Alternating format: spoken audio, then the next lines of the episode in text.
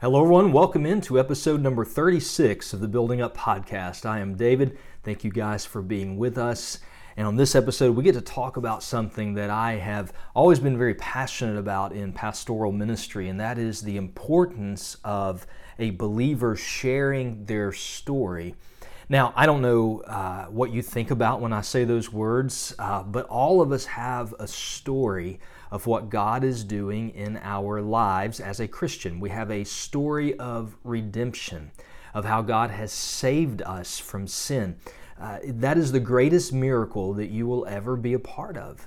Even if you were able to see countless numbers of people healed from physical disease, you would never be a part of something more miraculous than God taking you from spiritual death to spiritual life. And you have a story of how God did that, of the people and the circumstances that He used to bring you to faith in Him. You also have a story about how God is changing you, about how God is molding how you think and how you feel about life in the world. You have a story about what the Bible calls sanctification as you are growing and maturing in your faith. And you also have a story, more than likely, of how God has healed you from sin, from the power of sin, from hurts that came from sin, either yours or someone else's. And all of this makes up your story. And God intends for you to tell that story not to make much of yourself, to glorify Him, certainly, but also He intends for you to tell that story in order to help other people. And so I want you to see this in scripture. If you have a Bible or a Bible app, please go to Second Corinthians chapter 1 and we're going to look at verses 3 through 5. Let's read this together. Blessed be the God and Father of our Lord Jesus Christ, the Father of mercies. Listen to this, and God of all comfort, who comforts us in all our affliction, so that we may be able to comfort those who are in any affliction with the comfort with which we ourselves are comforted by God. For as we share abundantly in Christ's sufferings, so through Christ we share abundantly in comfort too. Comfort here uh, is a word that means a cheering or supporting influence. To be comforted means that there is a person or an entity who is affecting your life with joy, with support, with help, with strength, with exhortation to keep you going. And this comfort and context is happening in the midst of suffering, in the midst of difficulties and afflictions and trials. We need, in the midst of hard times, comfort. And so what the Bible teaches us in 2 Corinthians chapter 1, the most important part the most important lesson in these verses is that God directly and personally comforts His people in their sufferings. It doesn't matter if it is a momentary small affliction in the middle of your day or if it is a season of suffering as you go through a hard trial. God directly and personally comforts His people. That's what Paul is telling the church in Corinth, He is the God of all comfort. I love that phrase. The God of all comfort, who comforts us. And when we know that when we um, share in the sufferings of Christ, when we suffer as Christ did, we also share in the comfort that Christ received. God is the God of all comfort, He comforts His people. This is in the Old Testament as well. For example, Isaiah 51 12 says, God is speaking through the prophet Isaiah, and he says, I, I am he who comforts you, my people. I'm the one who comforts you. And he goes on to tell them, Why are you afraid of man? When I care for you, I take care of you. I am your maker who stretched out the heavens. I am your comforter. And we see this same principle in the New Testament as well. For example, John 14, 16. Jesus talks to his disciples and he's telling them that he's going to be returning to his father, but he comforts them with that in that news by telling them that he is going to ask the father and he will give them another helper to be with them forever. Jesus tells them that I will not be here with you in physical form, but the influence or the presence of the Holy Spirit will compensate for me not being here in physical form. As a matter of fact, somewhere else in the Gospels, Jesus tells them it's actually better for you that I go away because I'm sending the Spirit of God, the Helper, the Comforter. And we see this comfort, that we see the early church walking in the comfort of God in the midst of affliction and trials. And in a passage we talked about on this podcast a couple of weeks ago, Acts 9:31, the Bible says the early church walked in the fear of the Lord and the comfort of the Holy Spirit. That same word that we find in Corinthians of what God does for us directly, the early church was walking in that comfort from the Helper, the Holy Spirit, who was with them. And the Bible says the church, in the comfort of the Holy Spirit, multiplied. It grew, it matured, it was built up. And so God directly and personally comforts His people, especially in the midst of their affliction, their trials, their sufferings. But that's not all this passage tells us. As glorious as that is, as great as that is, 2 Corinthians 1 tells us something else. That God is the God of all comfort. In verse 4, he says, Who comforts us in all of our affliction, so that, all right, that little phrase, so that means that Paul is about to tell us one of the reasons that God does this. Why does God comfort his people in the midst of their sufferings? He does it so that his people may be able to comfort those who are in any affliction. So God attends to the needs of his people that his people might learn how to attend to the needs of others.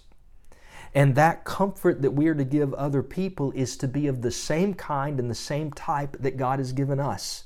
And that's what Paul goes on to say that we he does this so that we may be able to comfort those who are in any affliction with the comfort with which we ourselves are comforted by God. I think that means with the same comfort, the same type of comfort that God has given us, we are now able to give others. When you are suffering, when people are suffering that there's a general type of affliction that happens, right? There's a general pain, um, fear, worry, all those emotions uh, that come in, grief that go along with suffering.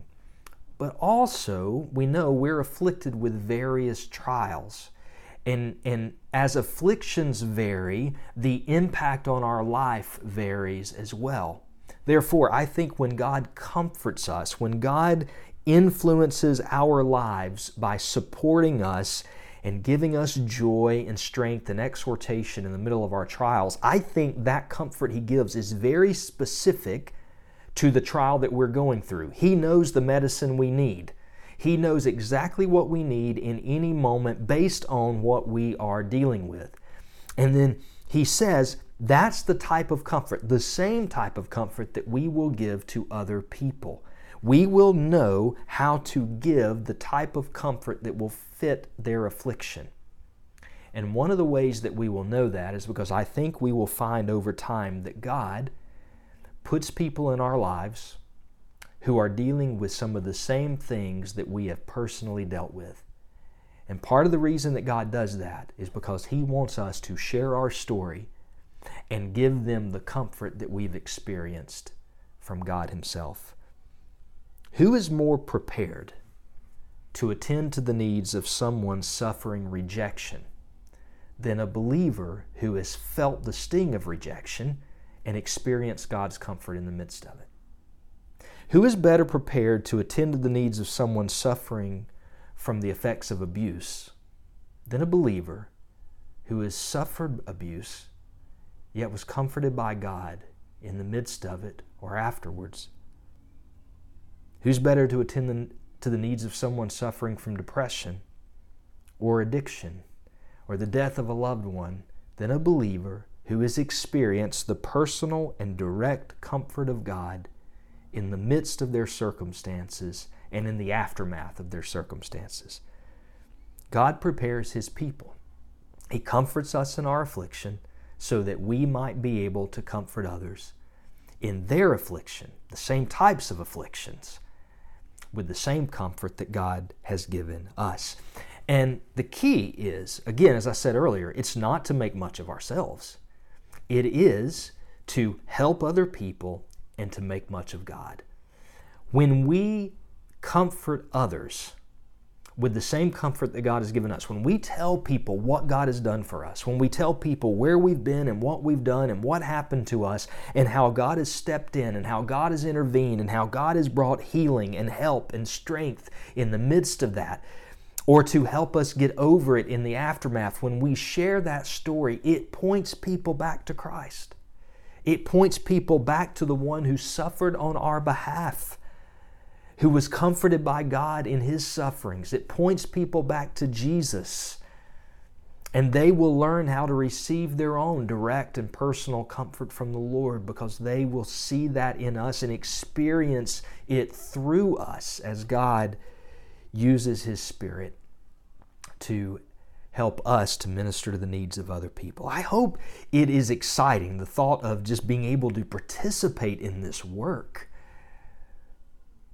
You know, there, there are so many times that I've, I've counseled with someone pastorally, and sometimes I can really relate to what their hap- is going on, and sometimes I can't relate to what's happening in their lives.